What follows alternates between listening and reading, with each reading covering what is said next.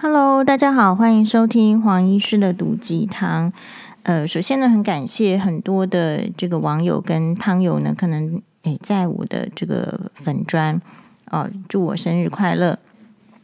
那我感觉到这是大家的祝福呢，非常的开心。大家的祝福呢，我觉得都让我很感动，然后也非常的感谢。那当然，我们就是。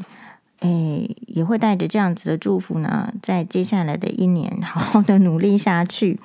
那我在前一篇的 podcast 我们有特别这个称赞一位这个网友的状况，就是说他本来呢也是跟他的这个原生家庭的妈妈有一些不能理解的这种，比如说他可能我觉得他妈妈就是很像吴佩莹心理师有一次，我记得跟他还是我看他这个节目呢，在这个台面，我在看节目的时候他说的那个样子，就是说不晓得是不是他妈妈，还是说他的某个学生的妈妈是怎样，就是如果他交一个男朋友，他一定说他配不上人家，好，然后如果他怎样怎样，他想要去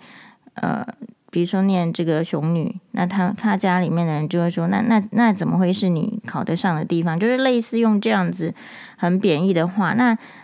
他的话就要把他自己转移成，就是说，其实他这种是所谓的利用反方向的话来刺激你，让你更好。但事实上听的人就是不舒服嘛。好，所以我觉得他跟听他的分享，我们这个网友的妈妈大概也属于这个类型。那他对我的回馈呢？他说：“我们有把他在这个我不是里长的回馈有提到嘛，就是说他开始也注意到这个打扮。那另外来说，就是我有提出说，那很想我会再问他，好，但他听得很认真，他就自己来回复我，我觉得很感谢。就是说我也很想知道，就是说那我跟他是一个怎样的。”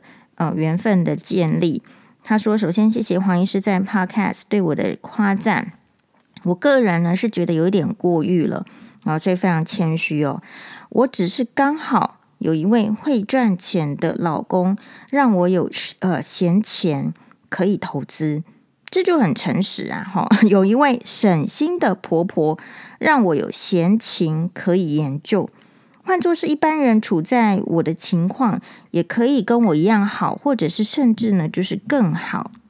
至于跟黄医师的缘分，黄医师优秀、乐观、美丽又充满智慧，是我生活中学习的榜样。持续跟黄医师学习中。黄医师生日快乐哦！昨日的穿搭真的很美，因为真的有用心要穿搭。我非常感谢他，就是跟我们回馈，就是他请，这也是我所要说的。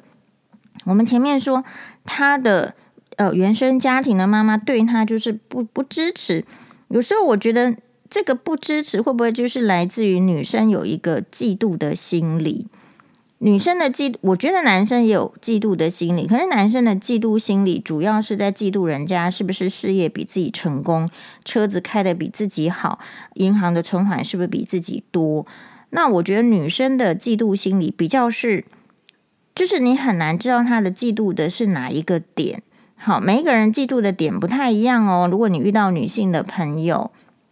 比如说女性很有可能会嫉妒别的女生的，我自己的观察，因为我看了非常多的比如说历史剧啦，生活中的观察，我觉得女生很容易嫉妒别人的美貌，然后还有这个如果在年轻的时代，这个女生是不是如果很多人追的时候，美女很多人追，大家比较容易嫉妒。所以林志玲会为什么走那个路线，为什么走高 EQ 高 IQ 的路线，如果她这样子的外表她不走那个路线，她基本上就只会被打而已。所以我本质上也是了解，就是说我有时候对我们来讲林志玲比较 gay 掰，可是美女有时候她不 gay 掰她也不见得活得下去。好，然后呢所以我要讲的说，女性其实有时候会嫉妒，甚至就是说有一种心理学的分析是，我曾经听过的，就是妈妈也会嫉妒这个女孩，比如说爸爸是比较宠她的，所以当这个女生在自己家庭里面的角色变成就是很封闭的，是很争宠的时候，她就是有可能会比较敌视另外一个女性。所以有时候你是不自觉的被这个妈妈所敌视，或者是家里的资源是不够，那你当然就被排除。比如说今天看到一个什么 Dcard， 是 Dcard 吗？反正我看的都是高雄大橘为重女士丢给我的，是不太知道是什么网页，因为它就是给我一个截图，好，然后上面写亚洲大学，家里有财产会分给自己，还会想努力打拼吗？好，他是提出这样子的问题。那我觉得这个问题很好。目前家里在大安区有房，大家知道大安区的房产通常是4-5千万起跳嘛，在台北市。家里有开事务所，好，可能是比如说，假如我能想的就是律师事务所，或者是会计师事务所，或者是什么什么事务所。妈妈年薪1000万，不太知道是爸爸年薪1000万，还是爸爸加妈妈年薪1000万，还是两个人加起来2000万哦。但他们说要我自己努力，等他们死后才会把钱留一部分给我，但不说留多少。家里还有哥哥，爸妈说兄妹留一样的钱，哥哥目前在家里事务所上班，我在别的地方，收入也有4-5万。每个月几乎都花完，有时候还花超过去跟家人拿，每次念。现在有克制一点了，最近想买车，家人不帮忙，有在想要存钱，但一点努力的动力也没有。觉得家里已经有钱了，我干嘛要努力？想躺平，而且生错时代，怎么努力都不会比家里有钱。好，所以真的大家就是要分享这个新闻，哇哇哇！你要，有时候某些事情是那个年纪一定会有这样的想法，比如说世代不一样啦，钱省不下来啦，省钱有什么用？或者是家里又有钱呢？如果家里对我好的话，我干嘛这个就是说要省钱，要存钱。那他至少不错的是，他至少要出去家里出去别的地方上班。你看为什么他哥哥在家里上班，然后他的爸妈没有让他在家里上班，很明显就是知道说这样子的女儿在家里上班一定会更混，会更糟糕。所以其实他只是没有看出来他爸妈对他的担忧或者是说不满。那我个人的想法是说他很单纯，很明显这是不会分一样的钱的。就是什么样叫做公平？我觉得公平这个名词就是因为存在着不公平，所以才会有公平。比如说台湾的这个总预算再分配到各个县市，你觉得有公平吗？好，如果是公平的话，为什么各个县市的发展会不一样？要公平的话，你高铁是不是每一个站都要停？问题就是不可能这样做，它必然有先天条件的限制。先天的条件的限制就是那个资源，还有你要主力发展的时候，你就不能走这个平均的分配，因为这个资源就是有限。今天还不只是台湾，日本也是一样，对吧？所以最后只能说，在有限的资源的时候，各个县市怎么样发展出它的特色，然后尽可能的争取。所以就会变成说，有这个又变成选举的这种范畴。比如说如果我这个县市是跟中央是同一个政党的话，我会不会比较多的经费呢？如果大家觉得有，那这个世界也是不公平。也就是说他这个社会走出来就是私心自用的，很难公平的。那如果是这样子的话，你怎么能够要求你在家庭里面你也是得到公平的待遇呢？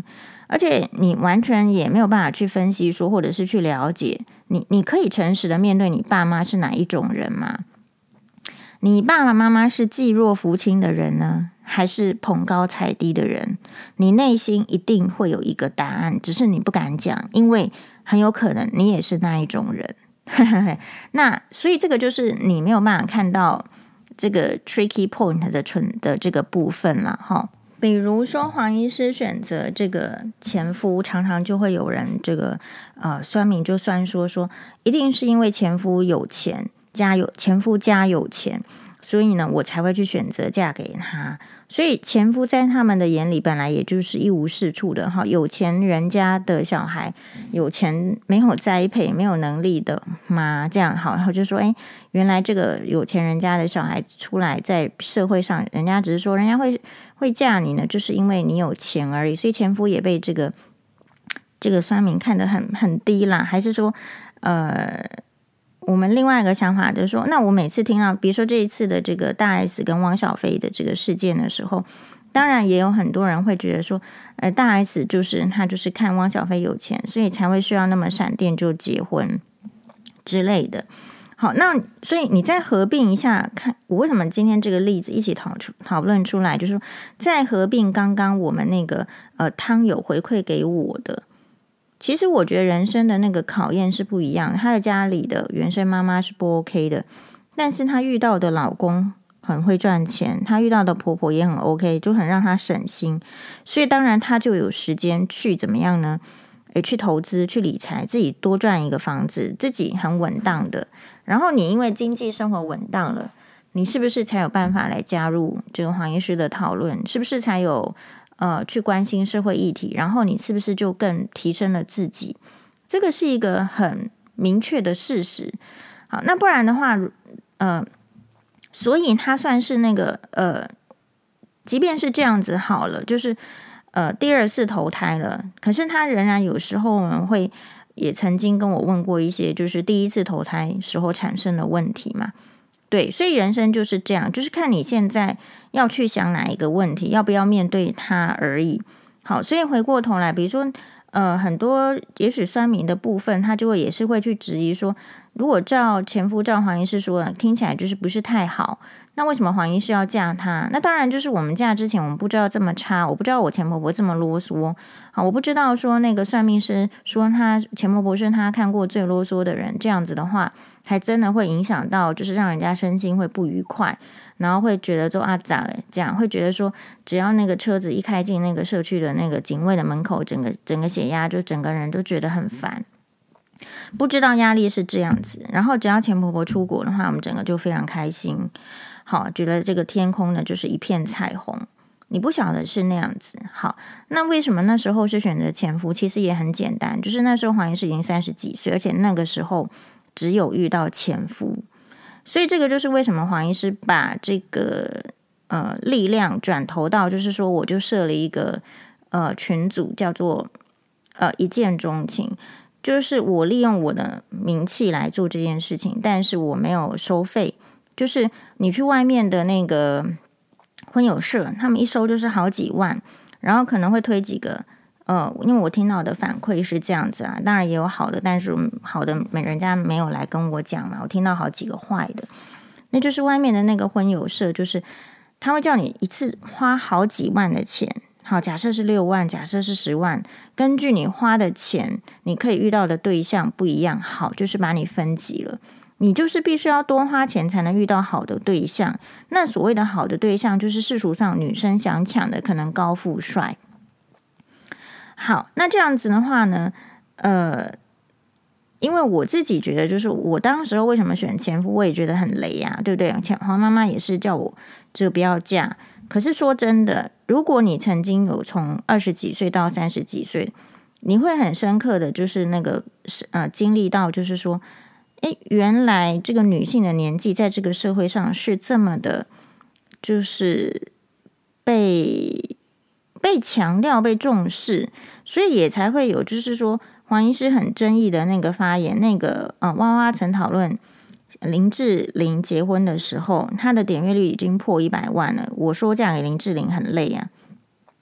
那为什么？就是那时候我也很就是勇敢的突破，就是这个林志玲拖到40几岁才结婚，好，然后有一些相关的讨论。如果大家可以有兴趣的话，就自己再去调一下那个。我要说的是，这个华人社会用年纪来就是判决一个女生她应该会得到什么样的待遇，而女生自己也吃一套啊。不是说这个林志玲，因为有时候我讲的话，大家又说什么我讲这件事情是攻击前夫，其实也不是，就是我自己切身的经验。因为被社会洗脑，你无形中有很多的观念会吃那一套，其实你只要不吃那一套，你人生就可以活得很幸福。好，那黄医师就是因为30几岁，我从其实我20几岁的时候完全没有这个问题。好，不管有人说我是大饼脸还是龅牙还是怎么样，我在医院就是非常多人追的。可是因为我是固定在同一家医院，所以认识的人或者是说会喜欢我这个类型的人或者怎么样，其实差不多就是那一组人嘛。然后随着时间的过去呢，接下来亲近的医生一定年纪比我小，如果我对这个年轻的弟弟没兴趣的话，好，你不要小看了，我还会有那种什么真的是学弟会喜欢我的，好，但是我不会去喜欢学弟，好，因为每个人喜欢的状态不一样，然后你就会觉得说啊，那个喜欢你的人就是或者是愿意要帮你介绍，一开始是说大家都觉得你这样的条件不可能没有男朋友，那你也确实有男朋友，所以不会有人跟你介绍。然后等到就是一个年纪的时候呢，就我们那个很优秀的学姐的说教我们，就是你就是要释放出你需要人家介绍，而且只要人家愿意介绍你就要去看，不要想太多，你就是要花时间，这就是你对你自己的负责。如果你想要认识伴，如果你想要走入下一个也许婚姻阶段或者是有伴的阶段，你就是得这么做。那很多人说什么我固执什么 no， 其实学姐的话我就听进去，所以我就听进去，所以就是在30几岁呢，就是说你就人家说的拉警报的那一年，我们就所以我说我有10次的相亲嘛。那你相亲的第1次、第2次，你接下来要决定说你是不是有判断，不要跟这个人出去第3次吃饭。我觉得这个对30几岁，甚乃至于现在已经40出头的女性在择偶、在挑选另外一半，都是非常重要的关键。就是平常你就要去训练你的眼光，然后你才能知道说这个是不是你真的想看的。好，然后你后来才会知道说哪一些是对的是不对。所以其实我选择前夫就是说有一点就是踩到阴啦，好，踩到阴，因为那个时候我没有其他人别人可以选，所以这就是为什么我创立那个网站的这个原因。我自己呢就是踩到大便没关系，我希望别人可以有多看看的机会。你只要有多看看，你就能够分辨你前面这个人是不 OK 的，是不应该执着的，是不应该就是想说自己没有下一个，然后就选择他。其实下一个很多都在那边呢。好，所以其实然后还有就是说，我们本身就是比较自律的人，我们不会说认识一个男生之后呢，在同时跟其他男生就是发展关系。如果你跟一个男生关系比较确定。所以有时候我们在讲就是人家劈腿或是怎么样，有时候黄医师讲的也有一点心虚，就说这个社会到底允不允许，或者说支不支持忠诚。你忠诚会不会遇到坏事是有可能的，你可能这个你那时候觉得因为你其实没有结婚，但是你要求你自己忠诚。其实我认识前夫之后也有别人学长来追啊，但是我们可能就是基于自己认为的这个自律啊，觉得说那不行啊，现在就是看这一个。如果我当时候可以就是说看别的学长的时候多好，我今天想起来是这样，好，但是我就没有选择那条路嘛。好，所以每一个人他只有贡献出他的经历跟想法的时候，这种就是 case report， 就是个案报告。所以当酸民说黄医师你为什么要去说前夫的时候，没有，其实我想呈现的就是这个就是一个个案报告，而且你们其实听不太到的。你今天大概不会听到就是说大 S 无缘无故的去上哇哇哇，然后说他认识汪小菲的心路历程，我想不会，因为他自己已经说他不会口出恶言。但是你看，如果你说你的目标，你对你的自律要求是你不口出恶言，可是当别人一直攻击你的时候，你有没有可能会去说一些什么话呢？同样跟大 S 有很像经验的我的同学，嘿，他就因为他也有那个他这个前男朋友的什么借据啊什么的，他就传给我，在我不知道大 S 又讲了什么话的时候，他po来大 S 的 IG， 他说这个借据是爱新觉罗汪亲笔写下，事隔至今只还了500万元，嫁入豪门刮胡银号哦，好，表示他没有认为他是豪门啊，或者是说觉得这样是很讽刺的。真是稳赔，现在祖宗18代都被诽谤，无语，难怪软饭卖的驾轻就熟。所以大 S 就是说你给自己不管是女明星的光环，或是做女性的自我要求，或者是说你的态度非常好，当你遇到就是说他是一个无边际的，就是要跟你沾上边，一定要追着你骂缠着你的时候，其实你就是会说一些话嘛。好，所以接下来大 S 能不能够像他所说的不口出恶言，我相信是可以啦，但是恐怕你就是必须要表态。所以一个人会需要表态都是有原因的，可是我们社会常常不愿意去问那个原因，然后就来压他说你不应该说话哦，你说话就是表示说另外一方就是没有那么差，可是你就要来说他是你是不厚道的。那所以在这一次的事件里面，其实我们说穿了，我想大部分的台湾人或者是中国人或者是华人，你有没有觉得就是汪小菲不应该说那么多，或者是说他说这么多就是没品？就是我觉得这个是很值得讨论的。所以以我的立场来讲，我会觉得你要说是可以，可是你不要沾着利益说。比如说你要当然要说什么，我觉得都可以，它变成是一个个案讨论的时候，你不要连着酸辣粉一起卖，那这样的话你的形象会再好一点。或者是说你要说的时候，你仍然持平的说，你不要有太多就是说他是不是说大 S 是类似就是不要脸啦，还是怎么敢说出这样子的话。当你有很冲动的说出这些很贬义的语词的时候，其实大众没有办法去理解你所想要的诉求是什么。好，所以不能够接受黄医师说前夫的，你仔细去看看，其实我们就是没有这些情绪的用词，没有情绪的用词。然后我现在要分享的就是说，所以一个人他能不能就是说在那边明哲保身的在那边说啊你们都不要说啊，说出来是没有道德的人，是因为他没有遇过那一种就是需要战争的情况。你永远不可能叫一个需要战争的人不拿出手榴弹啊，不拿出这个枪吧，因为你的世界跟人家的世界是不一样，所以酸民比较不能够就是说我也懒得去理他，或者说是怎样的事，因为他就不是那种境界的人，他就很难去理解，所以我们也只能够透过就是说啊，这有时候那个人是不是有慧根或是怎么样，其实是很根据个人的这个层次，所以我们也只能尊重层次，尊重不同温层，就这样子而已。那所以我觉得从大 S 跟这个汪小菲的这个事情来讲，就是很多值得我们学习的。那我现在要讲的是，如果大 S 如果说你看他是有个非常多资源的人，比如说他有非常多的钱，几亿的房子在那边买，对不对？几百万的钱是这样子花，那或者是说他赚钱的能力，或者是说当然这个都是几十年下来的累积，还有机会，还有贵人等等。要看的是说，我们看的是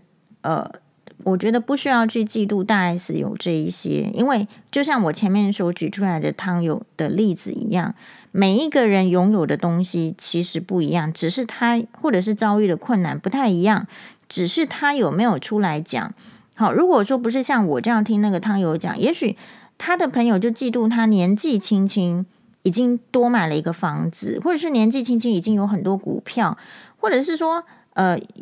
也许觉得说他也没什么特别的会这个塞奶啦还是什么的，为什么婆婆都不找他麻烦？好，或者是说怎么听到她嫁人老公还是这么爱她，这么感觉这么有钱，然后婆婆也很好，感觉整个的嫉妒起来。就你没有听她讲，你是不知道她的问题在哪里的。所以我们可能就是从这个方面去着手，但我会觉得我们其实我会更希望，就是说，比如说大 S， 或者是就是说期望啦，就是大 S 或者是这个王力宏的老婆李静蕾雷神，他们呢也可以多抽一点时间去看一下最新的一个 Netflix 很好的节目，我已经推荐给一个网友，因为他就是来问我那个她的老公老是跟前女朋友没有划清界限，而那个女朋友刚好是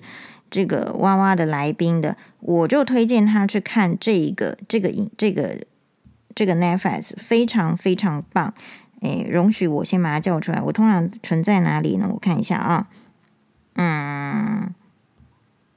我看一下，她好像没有在 Netflix 台湾前10名吗？有吗？这个初恋第一名，这是什么节目？好，请教星汉灿烂第5名，什么？还有无可救药的浪漫华语节目，知否知否应是绿肥红瘦，步步心惊何以笙箫默，十里桃花，三生三世十里桃花，还有长歌行，还有什么香蜜这个东宫，好一路繁花相送。等一下，到底西西皇后也非常好看，我已经看过了。好，就懂呢。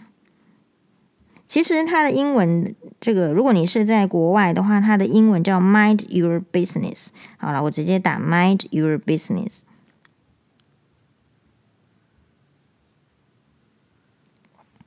哟，找到了。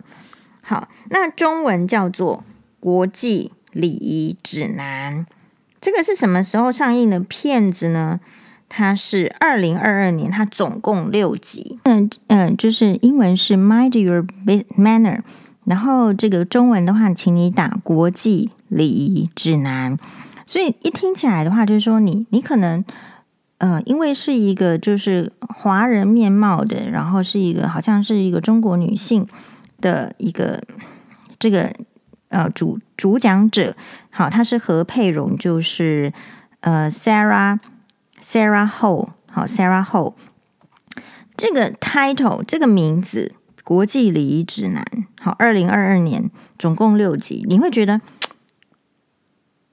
这我需要看吗？他是不是在讲说刀叉要摆在哪边，盘子要摆在哪边，然后还是说高跟鞋走路的时候要怎么走？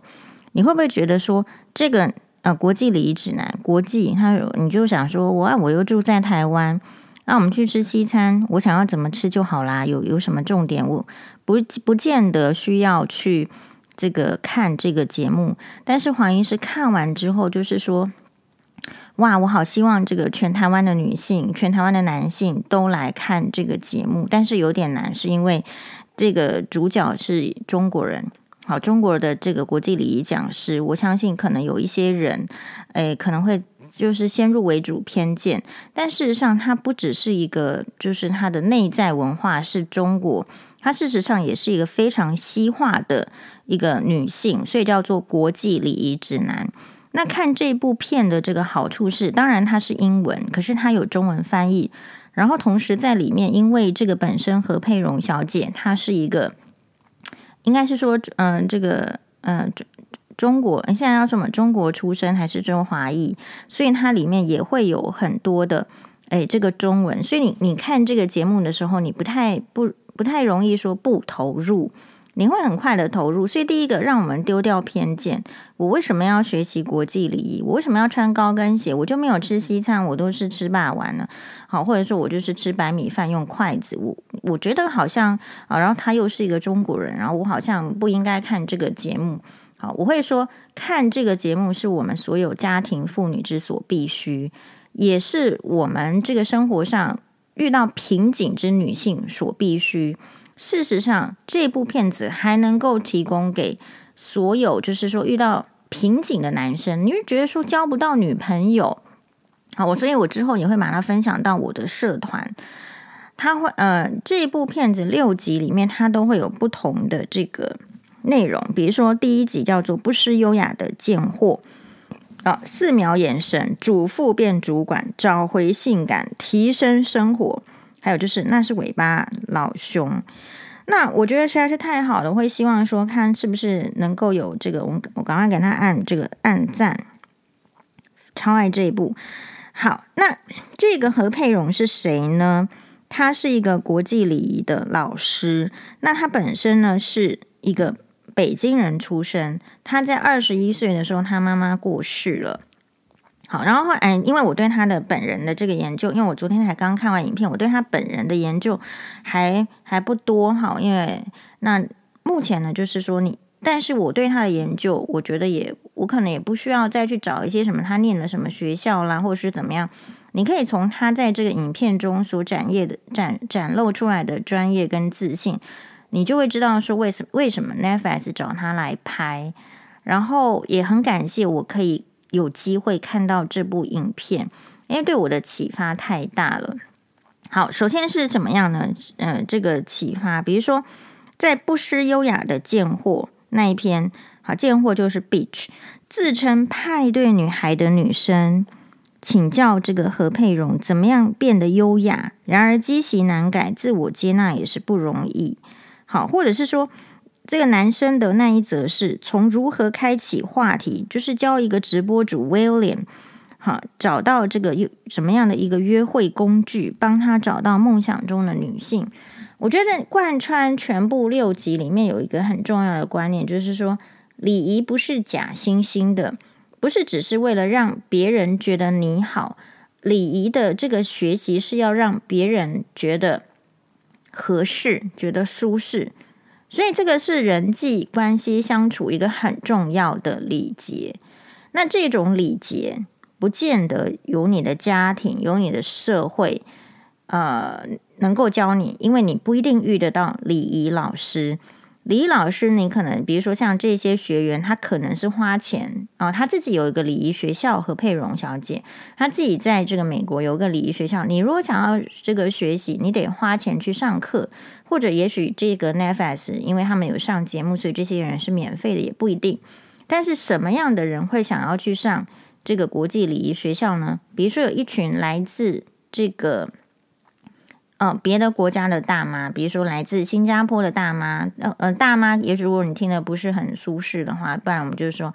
来自其他国家的这个比较高龄的女性，比如说来自新加坡，来自香港，好，或者是说来自这个中国，他们移民到，或者是说不一定是移民，就是在美国生活之后，那他呢决定要就是学一些这个西方的礼仪。那比如说他就问说，那你为什么会去上礼仪这个学校呢？他其中来自新加坡的这个女性比较年长的说，因为他常常会有机会跟那一些非常富有的人聚餐，虽然这些富有的人品格也非常的高，并不会因为说他遗漏了什么样子的细节就看不上他，看不起他，可是他会觉得说，那他也要多学一点东西，然后让自己能够有新的这个优雅的展现，他也想要展现优雅。那有些人是说，他觉得说，到某一个年纪，他觉得人生就是一直在学习。那如果说这个面向是他还没有学习到的，他愿意来看看，然后愿意再加分。重点是每一个学员就是都从他们的这个课程里面得到相当多。那我觉得最值得去观摩或者是学习的事上是何佩蓉小姐本身，因为我自己本身并没有上过什么咨商课程，比如说你说什么黑幼龙说话课这种，当时也是我们这个年代打得很火热的，打得很响亮的，可是一堂课是好几千块嘛，我印象中。所以虽然说那个介绍你很想去，可是就是觉得不会花这个钱或者是会说不一定用得上会这样子。那我觉得何佩蓉的这个国际礼仪指南呢，就是让我看到说，哇，一个真正专业的 consultant 就是专业的咨商师是长这个样子，是态度是这样，是他的眼神充满着那种专业自信，还有他一看你他就能够知道的是你缺乏的是什么。但是他在看人缺乏的时候，绝对不是以说你怎么会肤质这么烂那你怎么会这个穿搭这么烂，他不是用 judge， 不是用评价你的方式，而是就是笑一笑说啊是这样子。那我觉得这是我们身为女性在跟别人相处的时候所应该要学习的礼节。所以什么是国际礼仪？有时候我们不要，因为我自己身处台湾啦，我可能就会举这个台湾人做例子。比如说有些台湾女性会让人家觉得不舒服，那其实他们就是没有礼仪的人，因为从来也没有灌输在这个社会上说需要这些礼仪，这些 manner 不是只有在那边拿着中国筷子，然后呢就不要指着别人，或者是说吃西餐的时候你大概可以从上面摆几个餐具知道说今天会有几道菜从外面拿进来，并不是只有这样。或者是说你在喝下午茶的时候，你茶的这个里面要怎么样搅动，而是说你知不知道说这个行为会让人家觉得怎么样然后因此衍生出一些礼仪的细节。所以也许在一个不重视礼仪的地方 manner 礼节礼仪的地方，其实就代表说这个族群的人不是很在乎别人的感受。所以在西方世界，如果你去过留学或是怎么样，也许你会就会感受到很不一样，是那个尊重，或者是说你跟他交谈的时候比较舒服。所以他很特别，他说跟一个人交谈他说最好是这个好像是8秒，就是一个初次见面的陌生人的开始讲话的时候，大概是讲个8秒就够了，很好。讲到20秒的时候就有点尴尬，那么讲到这个2分钟的时候，就是人家会觉得说你就是一个非常的自以为是的，就完全不管考虑别人的观感。所以这个就是 social。 那我觉得这边还有个概念很好，是说你必须去学习这些事情，你才会觉得出去的时候很自在。当你很自在的时候，你就会交得到男朋友，交得到女朋友，交得到朋友那这个概念，你看那个男生，所以我说那个男生就跟台湾男生注意到的点不一样。他说他其实是想要找一个女性到很好，可是他喜欢的女性好像都不喜欢他。那他呢，可能也对亚洲有一点兴趣，那所以他希望透过这样子礼仪教育的课程呢，让他是不是有机会在遇到下一个对的人的时候，那就是很快的就类似就是上手啦，或者是双方就更容易进展一步。所以我们的男生在干什么？他从来没有想说他要遇到下一个他喜欢的女性的时候，他可以没有人这样教他，可以马上的就是说虏获这个女生的芳心。所以反过来没有人教他怎么做的时候，就会失去自信可能反而会指责这个女性怎么样那另外我觉得这边有一集我很感，就是好几集都是这样。他除了有一集是男性，然后男性也获得很大的启发之外，那他呢主要就是说他的学员是什么，你看可能是退休的这个大妈级的，或者是欧巴桑的。那还有就是说比如说刚生完小孩，可能生小孩前也是来自洪都拉斯拉丁裔的，就是 sexy 比较美女可是结了婚之后生了小孩子之后，立马陷入产后由于身材整个变形，然后再也不 sexy 了。那然后也没有办法再去上班工作，每天就跟他的小孩子黏在一起，很难把小孩子就是这个 baby 可能10个月放出去，也没有办法好好出去逛街，从来没有在外面吃过餐。那所以我看到他才知道说这个礼仪师是说他自己要有非常多的眼界跟经验。比如说他就要去你的家里看你为什么，你要重拾精神，你要知道就像是这个汤友还是网友 Richard 问我说当没有精神的时候要怎么样， Richard 你看了这一部你就知道怎么样得到精神。他会去你的家里然后呢看一下你的生活方式，理解你，或者是说邀你到这个 school， 邀你到学校去喝下午茶，从下午茶中先可能指导你说你下午茶的时候有些是不是没有注意到你搅拌完这个茶，你加了奶加了糖的这个汤匙你要摆在10点20分的方向，你要怎么摆你不是乱摆。然后你在使用刀叉的时候，你拿刀叉的方式为什么是要那样，因为要好使力。那透过下午茶的时候可以了解到你，所以一个人他要能够真诚的帮助你，他是要能够彻底的了解你。所以如果说你的家里面的人他没有这个帮助你，是因为你说家里面很了解他可能没有能力，那你说学校的老师，你或者是说你的朋友或者你的贵人，能不能给你好的建议、好的帮助，让你真正脱胎换骨，或者得到一种新的精气神的力量？我觉得能不能了解你很重要，你看这一部就知道了。只有了解你，才能够想到为你一个量身定做的办法去帮助你。然后重点是，这个国际礼仪讲师何佩蓉，就是这个 Sarah Ho，他讲话的方式就是要让你能够信服他的样子。所以一个你如果找错这个咨商师、找错讲师，我相信人生也是很普通的。那你如果找到好的这个，比如说心理咨商师或是什么，那我相信就会有不同的改变。所以不是说这个行业你认定它这个是不行的，而是说你可能没有遇到这个行业里面最专精的人。我会有一个很有感是这样，因为他几乎每一个学员，就是这个何佩蓉小姐她讲的建议，其实人家就会听。所以我们的生活中，你如果想要成为何佩蓉小姐这样子的人，那么你需要做一些努力，比如说装扮。那我先讲这个何佩蓉小姐这个部分哈，她为什么可以？她在我的这个，我给她这个分析一下，为什么她能够这么的 convincing， 就是这么的说服人。她要有说服人的能力，她去做这个工作才能够成功，她的学员才能够被她启发，愿意接受她的建议，也才能够改变人生。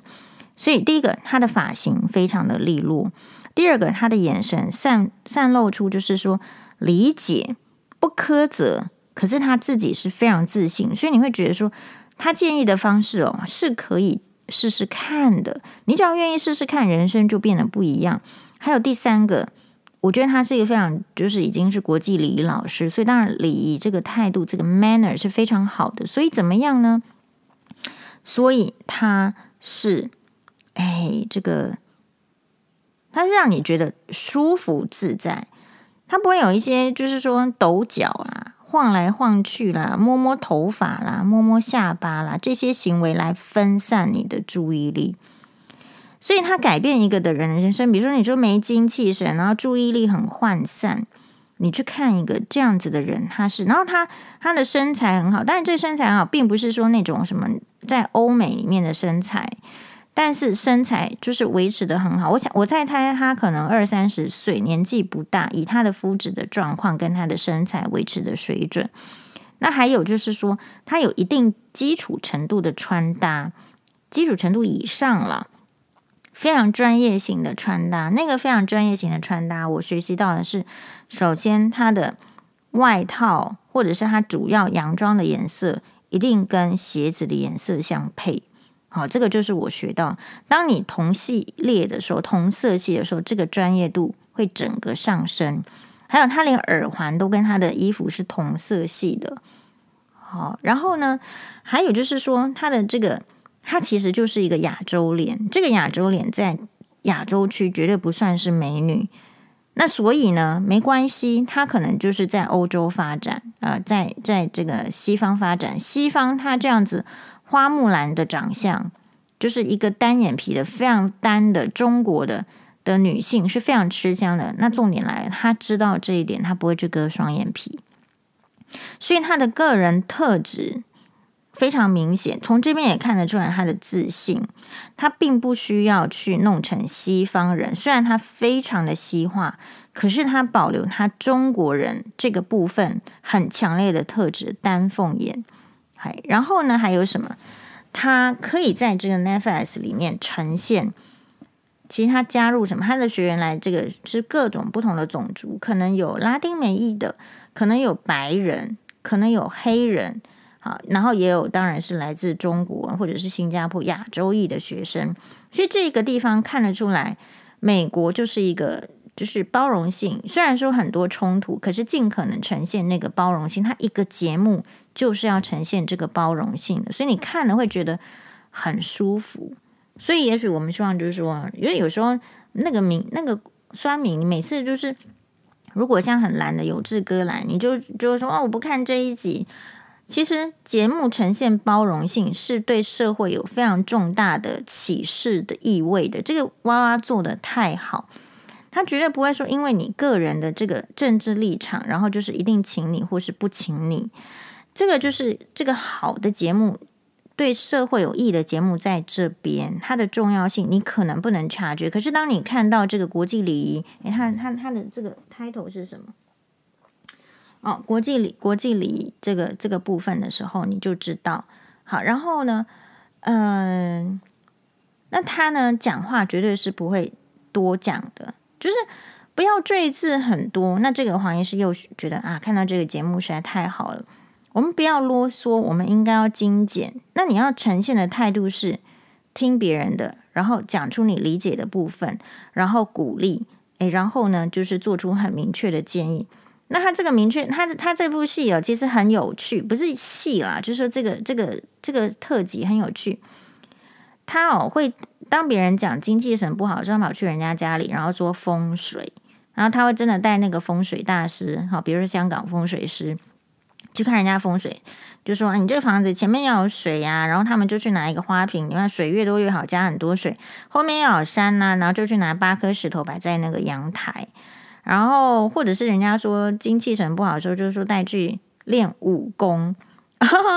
让你专注，然后练太极让你专注，然后整个放松。他不会把这一些已经长期被这个家庭这个家务事或者是说 baby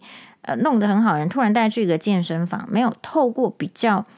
简单的但是也是很轻柔的，慢慢的，慢的。你看这个武功也不是，就是那个就3个动作，就会让人家不一样。那他也带出一个概念，就是说你要有精神，你就一定要动，然后你必须要抛弃不良的习惯。他也会告诉一个夏威夷出生，然后就是才50岁，可是他43岁才生小孩子，小孩子7岁，他说他都不敢跟他女儿一起合拍照片，因为很怕看起来像奶奶。可是就请他。带来说他每天的保养品真的没有日霜，只有一个洗脸的跟一个晚上的霜，从来不擦防晒。那这时候就是会安排带他去，真的人生第一次可能给人家做脸，好好的去角质，然后跟我看可能都有一点这个皮秒类，因为那个光就是可能有些光疗给他，我看起来是这样。然后真的他重新的皮肤焕肤之后，他重新学一个正确的知识，一定要用日霜，一定要保湿嘛，然后一定要怎么样，一定要涂防晒。那他也根据这样的建议吸收了。这些女性都有一个很大的特点，就是她们已经被一个突如其来的家庭啦、小孩已经压得不成样子，然后其实她们眼神中都没有自信，然后觉得说人生，可是不知道为什么，我觉得他们很棒的是，他就觉得说好，那就参加看这个课程，感觉这个课程可以给予他们什么。然后每一个人其实课程就是那几个重点，所以我希望大家去看看。好，比如说，但我最感动的就是说，比如说有个女生是这样，她其实看起来就是家里也很大，不缺钱，然后她自己以前也是选美小姐出身的，可是她的时间都在就是结婚了之后，结婚之前我在猜，因为选美皇后嘛，所以没有什么工作经验，很快就被人家订走，结婚走了，然后就在家里照顾2个女儿。可是渐渐的，2个女儿开始要去上类似国中的时候，她就开始只能够在家里还是做着一成不变的打扫的工作，把家务弄好。虽然说家务上都很上手，可是她总觉得她应该要重返社会，重返职场，可是她又对自己没有自信，到底要怎么重返职场？我看了就觉得很感动。你要怎么帮一个女生重返职场？这个不就是我们全台湾社会应该要面临的问题？将来是老年化的社会嘛？然后你说人力不够，你说餐厅，你说那个饭店业，金华酒店说，哎呀，他们没有办法接像以前那么多单了，因为现在年轻人也不想要做这个服务生或者这样的饭店业的工作，服务业。我们有多少女性可以重返职场？大家有想过吗？可是如何重返职场，或者是说不一定只有做饭店业，做其他的行业也很好，可是怎么回去呢？好，当然你会说黄医师你要去看一下整个就业中心的什么什么，我是还没有看，也许他们也做得不错，但是我觉得我在这个节目看到一个新的亮点，里面有一个就是可能也是企业家或是有志之士，他们会为这一群想要回归职场就业的女性提供一个人要中文翻译人要衣装的这个店，就是你要去面试，你要有像样的衣服，可是像样的衣服套装西装不见得是一个家庭妇女或者是一个还没有工作赚钱的人他所能够负担的那样好的。还有就是说到底要穿怎么样才能够展现自信跟专业，其实蛮需要人家帮忙，不是你自己想的，这些女性在家里自己想穿起来就是那个样子，所以需要透过，然后她所以她就把那个选美皇后，她发现因为她是选美皇后，她从头到尾都比较爱美，她穿搭真的很不错，所以就请她，然后她也想要就业，所以就请她呢，哎，先去那个人要衣装时装店里面帮助哦，接下来这个礼拜会有很多人要来这个去面试，然后给他们穿搭的建议，真的在他的建议之下，可能进来是穿这样，然后之后呢，出去就穿另外一个样子，是不是就比较有机会在职场上被面试录取呢？我认为就相当的更好的机会。然后他会审视说你的履历要怎么写，然后去帮助你看，就是这个很像就是人生的这个咨询师。哎，你的那个网页交友，你至少放5张照片，好，所以我要把这5个重点那个整理出来，然后重新要求我们这个社团里面的网友都做到。哎，这样子才会有不同的这个人生嘛。好，比如说你要有正面的，然后他会看说为什么这个男生放了什么后面一只雨伞，你的角度要更大。哇，我觉得这个是一个太棒的节目，太有省思。然后也许我们的这个国内我不知道妇女团体会怎么样，或者说很多人。生活过得很好，衣服买太多，你不见得是全部捐出去啦，也可以就是说设立一个这样让人家再就业的服装的一个选择，里面有很多的鞋子，很多的衣服，很多的饰品。好，然后呢可能要请真的对这方面有兴趣，有穿搭的兴趣的这个女性来做志愿者，先让她有一个职场这样子的氛围。你做了一个礼拜、2个礼拜，你等于也算是某种程度累积经验，然后之后呢，再去别的地方，再去找工作的时候，你可能会更有自信。我觉得太棒的节目，每一个点都好有启发。比如说有一个是，她是中国的女生，是不是？然后可能12岁的时候去美国，就在美国的时候觉得格格不入，然后回到中国的时候也，然后人家又说你看起来就是一副中国脸，可是为什么中国文化不懂或怎么样？在她的内心里面产生了极大的冲突。然后她的这个爸爸是一个赌鬼，好，赌博的这种就是那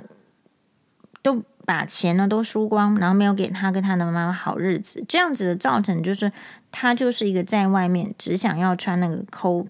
那个是不是叫 cosplay 还是什么？就是你会看到有一些女生哦，她不是男生也是一样，她出去她就不想要穿，就是外面的人觉得舒服的衣服。